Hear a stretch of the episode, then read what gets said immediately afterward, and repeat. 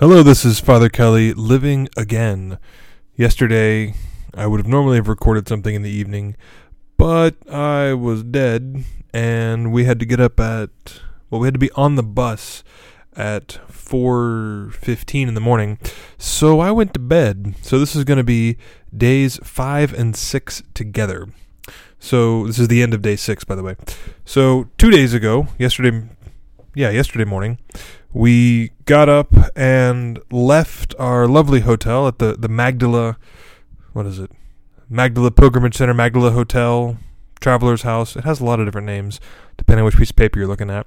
Either way, we left the Magdala Hotel by the shores of the Sea of Galilee, got on our bus, and went first on our way to Mount Tabor to the Valley of the Doves, which is a well, it's called the Valley of the Doves because anybody from Galilee had to take this road to go to Jerusalem to go to the temple, which Jews would do sometimes, I think, multiple times a year.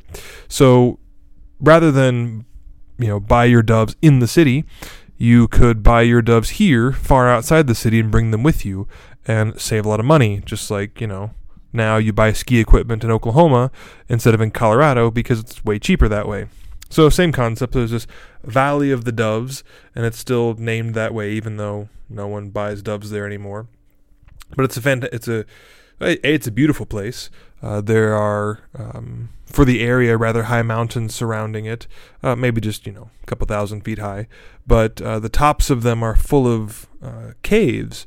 Now they're natural caves, but of course, uh, in an ancient part of the world like this, well, you know, all parts of the world are ancient, but one that's been inhabited for so long, especially one that's seen lots of political tumult, tumult over the centuries. Uh, many of these caves were expanded and hollowed out and made bigger, and people would actually live up there for quite a while. So, uh, this particular valley has seen lots of uh, not military occupations, but uh, you might say uh, social group occupations. Uh, Jews, Muslims, I'm sure lots of people over the centuries, uh, even uh, well before the time of Christ, before even the Hebrews have spent time up there. Some fascinating stories about that. One of them, uh, I don't remember the exact time of it, but our guide was telling us that there was a, a period when I think it was the Jews that were having to hide away up there because of some political oppression and you're rather inaccessibly up in the caves and these steep cliffs. And the Romans were trying to get them. And so the Romans, being clever like they were, climbed to the very top and then hung soldiers in baskets from cables or ropes probably down the side with spears and hooks and got the people out of the caves by dangling on a rope. Terrible at the time and lots of suffering, I'm sure, was caused by that. Uh, but Damn, Romans, you guys are clever.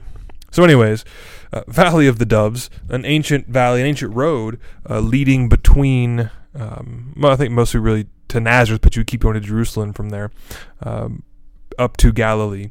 And it's, there's still a, a gravel, effectively gravel path there, but it's entirely natural and it hasn't been uh, archaeologically disturbed uh, though there could be probably many fascinating things to find along that road, having been used for centuries, it is untouched and could be uh, hiked along uh, the road and the mountaintops.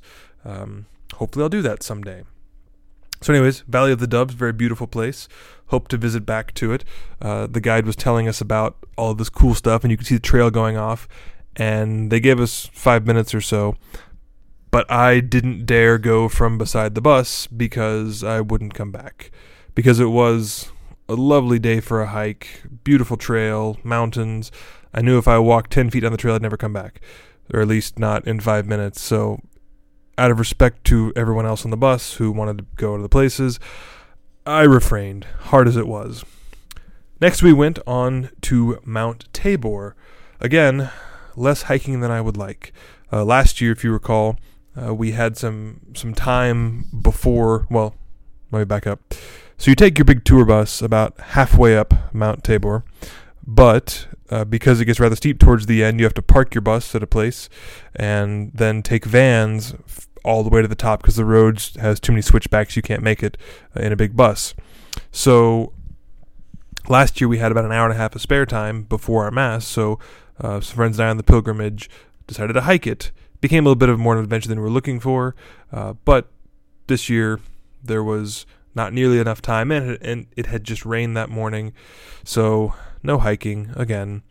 Twice in one day, no hiking, even though it would have been awesome. So we took the buses to the top, and uh, the blessing of that, though it was less exciting traveling up there, was that I got to see the church uh, a lot less hurried than last time. Last time when I was up there, uh, because of our delays in hiking, I had to. I was literally rushing into the sacristy, getting vested as I was walking into the church, and so uh, I didn't get to really admire the place at all. I was rather rushed, and then as soon as mass over, we went back outside. This time, got to admire the church a bit um, before mass began. It's kind of a, it's a very tall church inside, which I suppose is probably a reference by the architect to uh, to the Transfiguration, which is what um, is commemorated on top of Mount Tabor.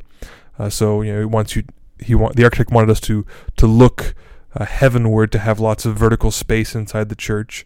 Um, but the the main altar is built down over the rock, over the area where Jesus appeared with Moses and Elijah in the presence of Peter, James, and John. And uh, of course, the chapel down there where you have mass is very beautiful over that place.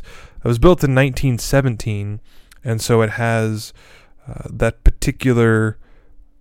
I suppose it'd be an Art Deco style, maybe an early style of that.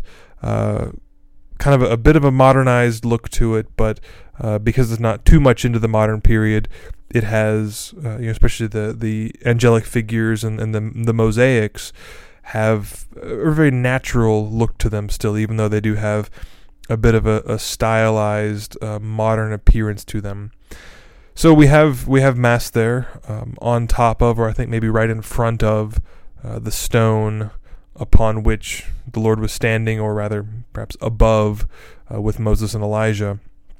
And it was uh, one of my favorite places to have Mass because of the connection between the transfiguration of Christ, you know, showing his glorious self to the apostles and what happens at Mass when the ordinary bread and wine become the extraordinary uh, body and blood of Christ. Now, of course, it's not that the body and blood of Christ at Mass change external form. You don't see them any differently. They remain in the appearance of bread and wine. So it's not uh, that kind of visual transfiguration uh, like the apostles saw. But there is a more substantial transfiguration that that that goes on. So it is, I think, uh, still very appropriate to make the comparison. You know, when the when the celebrant holds up the host, holds up the chalice and and the and the host consecrated it is a good reminder of Christ transfigured before the apostles, just as we with eyes of faith see the reality of the Eucharist during Mass, so also Peter, James, and John saw the reality of Christ and his divinity uh, in the transfiguration. He became, uh, you know, he, he was shown to be the Son of God and God that he is, just as we with eyes of faith see that the Eucharist uh, becomes heavenly food, even though it remain, retains the uh, appearance of bread and wine. So the mass up there, rode back down the mountain, got back in our bus, and headed to a very different place, the Jordan River. So we went from uh, Mount Tabor, a very high and honestly rather cold and breezy place, uh, all the way down to the Jordan River, about, about an hour and a half away, uh, literally, obviously on the border of Jordan and Israel, over by Jericho. So uh, down south, I think past Jerusalem, through the uh, Judean wilderness, uh, where John the Baptist was hanging out, where Christ uh, went after his own baptism, and went to see the Jordan River. Now, last time the Jordan River was, uh, like I said, its normal level, which is uh, pretty low, um, like 20 feet wide. Uh, but the water was uh, it was raining that day or had rained earlier that day and i think had been raining previously. So it was actually um, pretty high. It was probably eight or nine feet above uh, you know depth wise above where it was when i saw it uh, last year. And so it was probably three times wider than it was last year, which made it a more substantial river, though still not as substantial as it would have been in Christ's time. Uh, you know, the the place where John probably is actually baptizing Jesus and other people is like 40 feet up the bank behind you from where you stand at the water's edge, but still, it's that place. Um, by the way, it's lower because Israel, Jordan, and Syria, maybe? All three countries uh, draw water from the Jordan River, and so uh, a lot of its the volume it should have is decreased. So either way, um, we were there beside the river. Uh, it was a bit awkward because it was closed off. You couldn't go down to it, uh, so you could just stay on the very top level, looking down over the water. And there's they were setting up for um, Epiphany, which in the um, Orthodox calendar hasn't happened yet. So uh, there were barricades, and it was not quite the ideal being able to go down by the water. Uh, but nevertheless, we renewed our baptismal promises there and prayed for a moment beside the Jordan River. As we were going up, I began to kind of look into an idea that I had last year. Again, more about hiking. It's on my mind yesterday. Um, about the possibility of hiking from Jericho up to Jerusalem, which theoretically is possible because that was the the only way to go between those places when uh, you know Jesus would have come down from Jerusalem to Jericho to be baptized by John in the Jordan, or when you know Mary and Joseph went to and from Egypt. Uh, it's where the Good Samaritan story happens. You know, going up from Jericho to Jerusalem. Uh, so it's a it's a at least was a real path. And there's a monastery down in the valley, so I knew it was at least theoretically possible. And so I kind of asked around, did some research, and indeed it is possible. Most people would only walk from from Jericho to the monastery, but it is, if you look closer, uh, it is possible to walk the 17 miles from Jericho up to Jerusalem. So that gives me some food for thought. Um, I think I mentioned it before that I'd I'd like to do a Holy Land pilgrimage again and be be the chaplain, be the leader for it. Um, warning: it would involve lots of walking. Even I've mentioned that several times already. So I'd like to do a pilgrimage. Um, you know, maybe pray for me that this becomes a possibility. That uh, we could maybe start out in Nazareth or something like that. Walk through that through the valley of the Doves Hall, that path up to Galilee. Walk around Galilee. Take a bus probably down to Mount Tabor walk up that. There's a trail. Take a bus down to uh, Jericho. Go up to Jerusalem, as somebody would have done, because you always go up to Jerusalem. Uh, even though you might not be going north, you go up to Jerusalem because it's you know true pillar of the earth, Mount Zion, the mountains surround her, Jerusalem. You always go up to Jerusalem, but you know if you come on my pilgrimage, we're gonna be doing some walking. Anyways, it was a very, very full day, full of lots of ideas at least. Um, not particularly stressful, strenuous, but uh, I certainly was ready to crash when I got home. Therefore, I didn't record day five by itself. So, the next day, today, was supposed to begin at 3:30 a.m. That's when the wake-up call came to my hotel room. But so I went to bed at right at 10 o'clock and woke up bang on four hours of sleep, 2 a.m., which is not, well, not totally unusual, but not exactly when I wanted to be awake, considering that my alarm was going to go off at 3:45. Uh, hotel room phone call, wake up call at 3:30, my alarm 3:45. But I was, I laid back down, but couldn't couldn't go back to sleep. So at about 3 a.m., got up, took a shower, did my morning prayers, I figure if I'm going to be in a crowded church or at least kind of a somewhat chaotic church at five in the morning, I might as well be up and showered and ready and uh, feel refreshed instead of be dragging myself out of bed. So at 4:15, having showered and prayed, we were on the bus to the Holy Sepulchre, which is the church built over Jesus' tomb and the place of Calvary where he was uh, hung on the cross and that that is a uh, very interesting place. The whole place, you could spend hours talking about just that. um, but it's it's quite an experience there. Uh, we you know you would expect in a place that is so important, you know, the most important place in Christendom, where Jesus suffered his final and then was buried, and where the resurrection happened. You'd think it would be this grand, glorious church, marble, gold, statues, paintings, all that sort of stuff. And to a certain degree, it is, but in a lot of other ways, not even close. Um, it has had quite a life. Um, I'll, I'll go into a little bit more later. But first, we go in and we go straight to the sacristy to be to be getting ready for mass. Mass is at 5 a.m. because you got to get the masses in before the church gets super busy because they they have uh, pilgrims come in, form a line to go visit the, the tomb for the whole rest of the day. So if you're going to have mass in the tomb, which we were able to, you got to do that really early so you can get that out of the way before the other pilgrims come. So we go to have mass in the tomb. Now last year, uh, Father Joe Irwin was very gracious and let me be the main celebrant. So I was in the tomb, in the tomb itself. Uh, because over the tomb there's built a small little chapel and it has two rooms in it. There's kind of an outer room that's outside where the tomb actually was. It's it might be a, a preparation chamber, is, is how they used to do ancient tombs, and then the inner chamber is where Jesus was actually buried. And so the main altar, where the priest, who's this main celebrant, is in that inner room.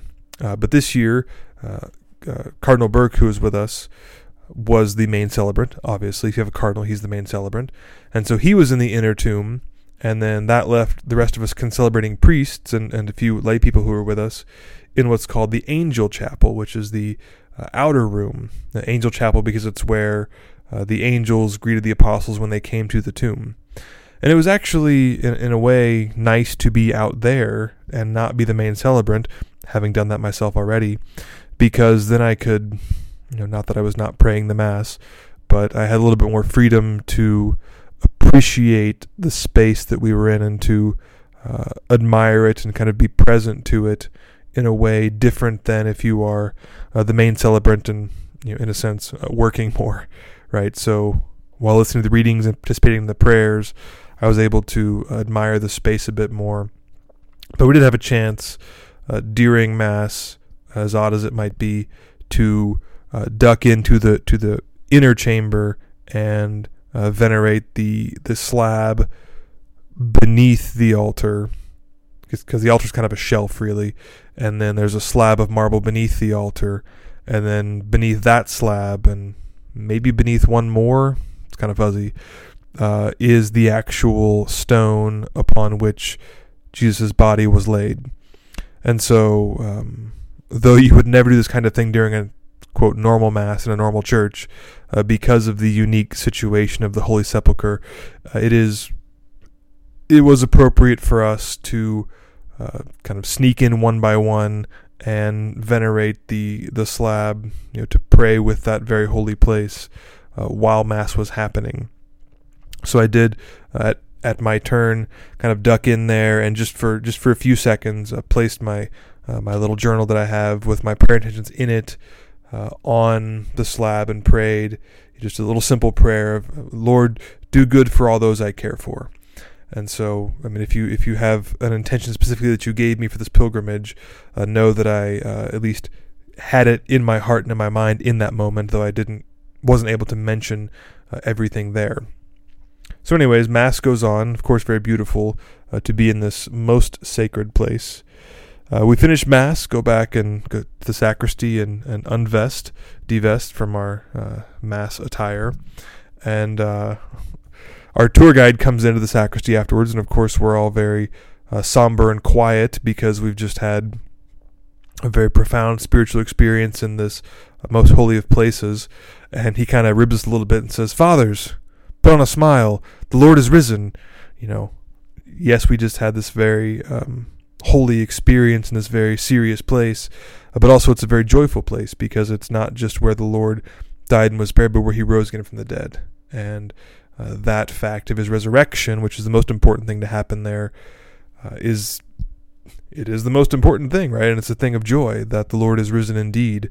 So he his little ribbing was was well received. That you know, smile, fathers, the Lord is risen.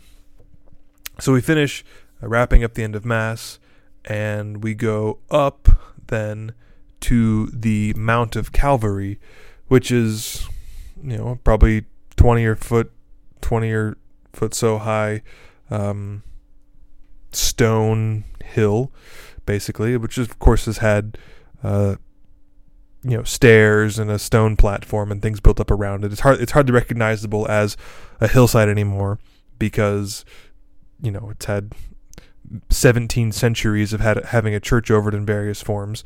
Either way, uh, you you can go up there and there's an altar and a, of course very very elaborate, ornate, and beautiful because of the importance of the place. Uh, but you are able to go and reach under the altar through a, through a small little opening, and you can touch the stone, you know, the rock of Calvary upon which the Lord's cross was uh, standing in. You can't, you don't touch the actual spot where the cross was, but it's the whole stone, so you know it all counts. Um, and then, um, of course, everyone takes their turn as as usual in these sorts of situations. And I learned something new about this uh, particular stone. I hadn't hadn't had this framed to me before.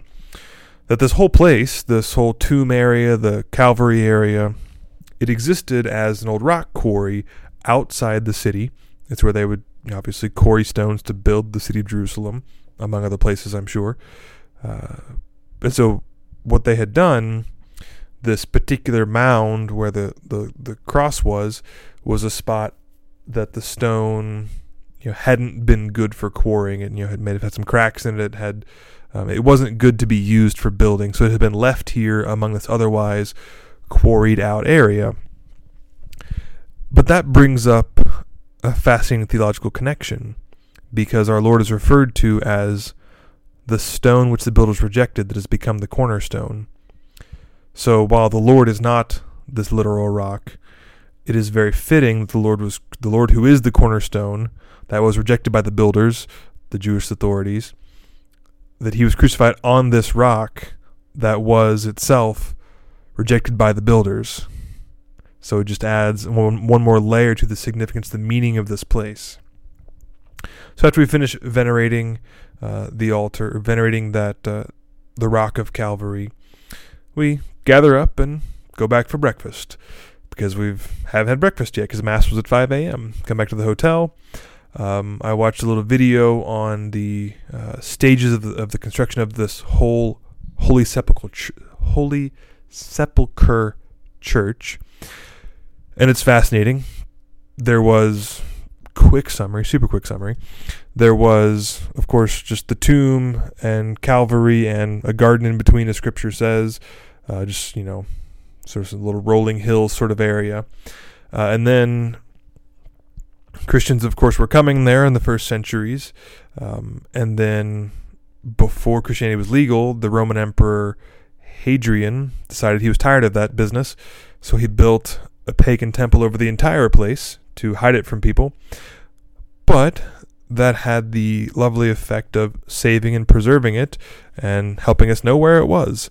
So when Christianity became legal under Constantine, pardon me, Constantine's mother, St. Helena, uh, came in, found everything, and built a small, a somewhat small church over the tomb and um, over a part sort of behind Calvary and left Calvary itself exposed. Uh, and then, let's see, later after that, uh, a bigger church was built by the Crus, no, by well, by Constantine, I suppose that era. That era, and later the Crusaders built a bigger church over that, and then that got torn down, and then other things were built over it.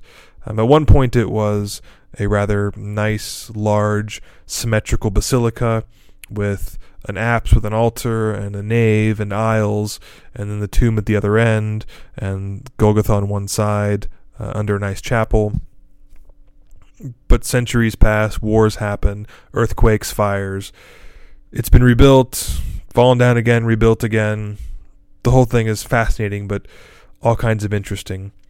Um, however, I'll get back to that in a minute. So we came back. Uh, I took a nap for three and a half hours. Went to lunch with some guys. Kind of wandered around, wandered around the city a bit. Um, honestly, people watched for a little while. That was kind of fun um, to see the sort of the Jewish culture, uh, those who are strictly strictly observant Jews versus those who are more secular Jews, and then uh, you know, we're like, oh, there's an American walking by because he doesn't fit in at all. Um, we had some some rabbis came and talked to us, you know, seeing us as as priests. Obviously, uh, he was very nice and kind of made a uh, men of the cloth sort of connection. Um, I went back to the church after lunch with some of the guys, um, prayed a little bit more, spent some time uh, walking around, trying to get a a grasp for what's what in there, maybe the history of it, you know, trying to figure out, you know, where does that doorway lead? I wonder what's behind that. Like, how do you get up to that balcony up there? You know, why is that part weird? Oh, looks like that part fell down and they rebuilt this and that, you know, trying to make sense of the whole place. You know, I could never, without days and days and keys to all the doors, never make sense of it all because it is kind of a Swiss cheese building of, you know, panels on the floor and doors that go to mysterious places and passageways that you're not allowed to go down. I would love to spend days, weeks, years there, uh, but alas, I cannot. But I spent some time there trying to at least make a, a little mental map for myself. Went back outside, um, wandered around the streets. Um, of course, they're full of vendors and shops, and it's it's the ancient, uh, narrow streets of Jerusalem. So really, just pedestrians. Maybe maybe a motorcycle could fit down them, but otherwise, if, you, have ever been to a, know, a marketplace anywhere in the sort of non-Western world, it's like that. You know, shops with things spilling out into the streets and vendors shouting and smells of foods and incense and all kinds of stuff going on. Super fascinating. Um, didn't buy anything, but just enjoyed walking around. Uh, took some quiet side streets. Did not get lost.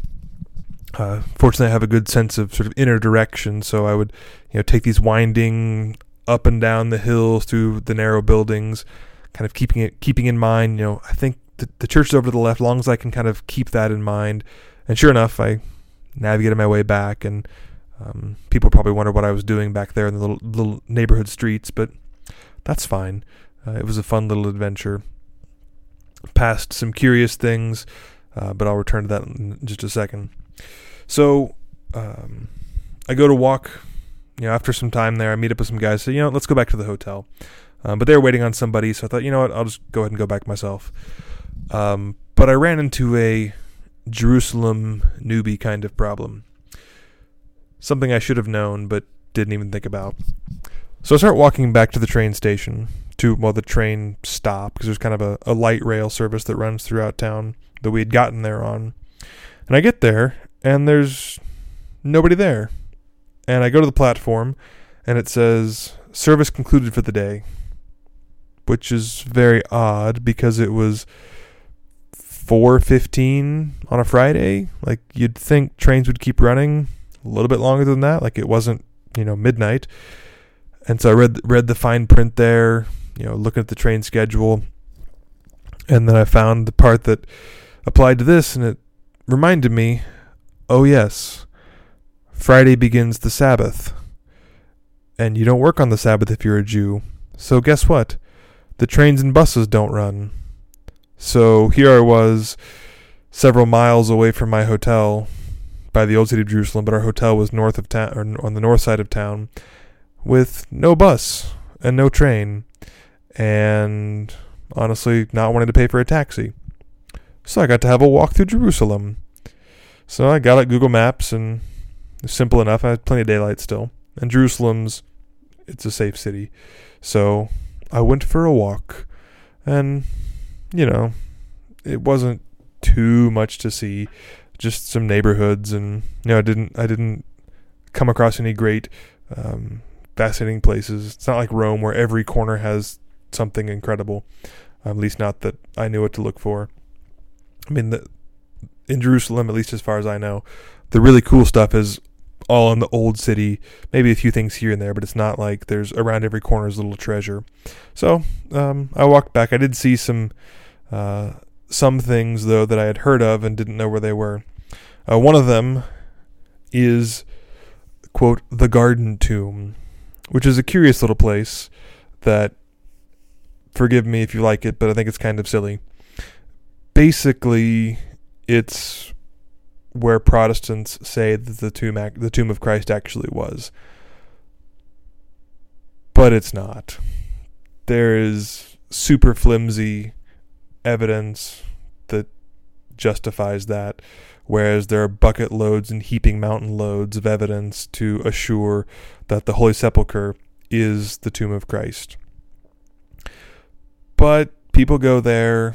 Um, you know, I think there's kind of a they like to have a plausible deniability about it. Oh no, no, we have we have our evidence. This is the true case, but it seems my read of the situation on it, and I think I'm not far from the truth, is that oftentimes Protestants are uncomfortable with all of the honestly Catholic or at least Orthodox, you know, the the the rich ancient church stuff, the candles and the incense and the images and the processions and all that sort of stuff that goes on at the Holy Sepulchre. And so they've kind of, oh no no no no, it's over here, so we can have our own sort of Protestant styled, uh, you know, idyllic garden scenario for the tomb of Christ. Um, but again, the the architectural evidence is rather flimsy, and it brings up it brings up a, an odd question because there's also um, there's there's this quote garden tomb, there is an Anglican cathedral nearby, and then actually in the old city, right nearby the tomb, is a place is Lutheran quote Church of the Redeemer, which I poked my head in there, and a it costs money to go inside, which is really never a good thing if you're trying to have a church, right? Um, and there were literally two people in there, and some pews, and blank white walls, and one little picture of Jesus up on the wall. Um, and it was this very stark, barren contrast compared to the Holy Sepulchre, which is this bustling building full of life and people praying and all these things going on. And it it made me sad, honestly, because if you're a Protestant who doesn't like or doesn't agree with all of the Catholic Byzantine stuff going on, what do you do? Like, what's your experience of the Holy Land? How do you wrap your brain around this experience that really, I think, challenges your concept of the faith? Because there's this long established, beautiful tradition that doesn't square with your own tradition, right? It's sort of one thing to have your have a Protestant worship service and kind of be self content in what you're doing in in your you know in a bubble but if you come to the Holy Land, where it all began, where it happened, and everything around the places where it happened looks Catholic or looks, you know, Greek Orthodox or looks like it is all these things that have been around for centuries and centuries, way before Protestantism existed. How do you reconcile that with your church that broke off and rejected these things that are based on ancient history. Uh, you know, I didn't ask anybody. I didn't. There was no one there to ask. Um, so I don't know how they take that, but it, it strikes me as a very odd and somewhat awkward situation to be in. I mean, in a certain sense, you know, good for them for wanting to be present in this holy place, but I don't, you know, the stark difference between the Holy Sepulchre, this place full of life and piety and prayer and energy, compared to a stark empty, costs money to enter church. I, I just don't know what you do with that when if you're a Protestant coming to the Holy Land. Anyways, so um, when I got back to the hotel, I started, of course, you know, looking into things and uh, just doing research because it's it's just super fascinating. But one thing that surprises me is that there's not really much out there. There's a couple YouTube videos that are super brief summaries, you know, just sort of exterior shots and a few basic, basic, basic descriptions. I looked on Amazon, Barnes and Noble. Like, sure, there's some like, you know, coffee table book with good pictures and lots of details and explanations of all the little minutia of all the stuff in there. No, there's there's not.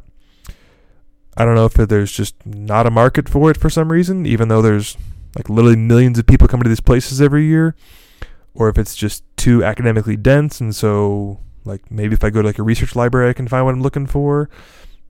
I don't know, but I was really surprised by the lack of substantial resources to gain, you know, more information. Because if you if you talk to the tour guides, there are like they could talk for hours and hours of incredibly fascinating and important details about the church and like its history and how it came to be and what it means and the symbolism and there's so much to work from so it's strange that there's just nothing available so hey if you're a publisher you know hey sign me up i will i will help you make a book because there's all kinds of stuff um, but it just struck me as really odd so if you know of any things that i am missing please let me know because I, yeah, I want to read more. I want to know more, but I can't afford to, you know, come back to the Holy Land every six months and talk to a guide. So, yeah, that thought that was that just struck me as a very odd thing to not be able to find much resources on this obviously very important place. So then after dinner, or we came back to the hotel, had dinner, uh, did the research, and then just a good evening of a community with our priests. With the priests on this trip, we had kind of a, a dinner in the hotel dining room, but uh, kind of in a private room off to the side. And great conversation. Uh, such a blessing to spend time with Brother Priest, even ones that I've only known for a few days. Um, also, shout out to Father Wojtek, who I think he's doing his own recordings for his own people, and he's subscribed to this. So if you're listening, uh, thank you, Father. Uh, hope you found it enjoyable. Um, so this one's uh, what am I on? 35 minutes, 36 minutes now, but I think we had two days, and it's very substantial days. Uh, tomorrow, I believe we're going to uh, many places: the Garden of Gethsemane, Mount of Olives. Again, very important places. We're kind of going a bit backwards in time, so we're going to Holy Thursday and Good Friday, if you will. Um, so I probably have a lot to say tomorrow too. Um, but thank you for listening. Hope it's been interesting. Uh, do come to the Holy Land if you're ever able. It's incredibly fascinating, incredibly prayerful. Um, please uh, know of my prayers for you all. Um, I specifically offered my prayers, the pilgrimage prayers, uh, by you know listed them all. During Mass, I couldn't pray them explicitly, but after Mass, I did um, go outside the tomb to the wall, you know, sort of right behind the chapel where the tomb is, and prayed as close as I could get to the place.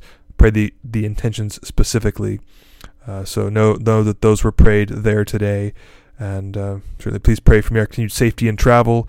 Uh, things have gone well; we've had no problems, um, but please pray for that, and uh, I'll say more soon and see you all home soon.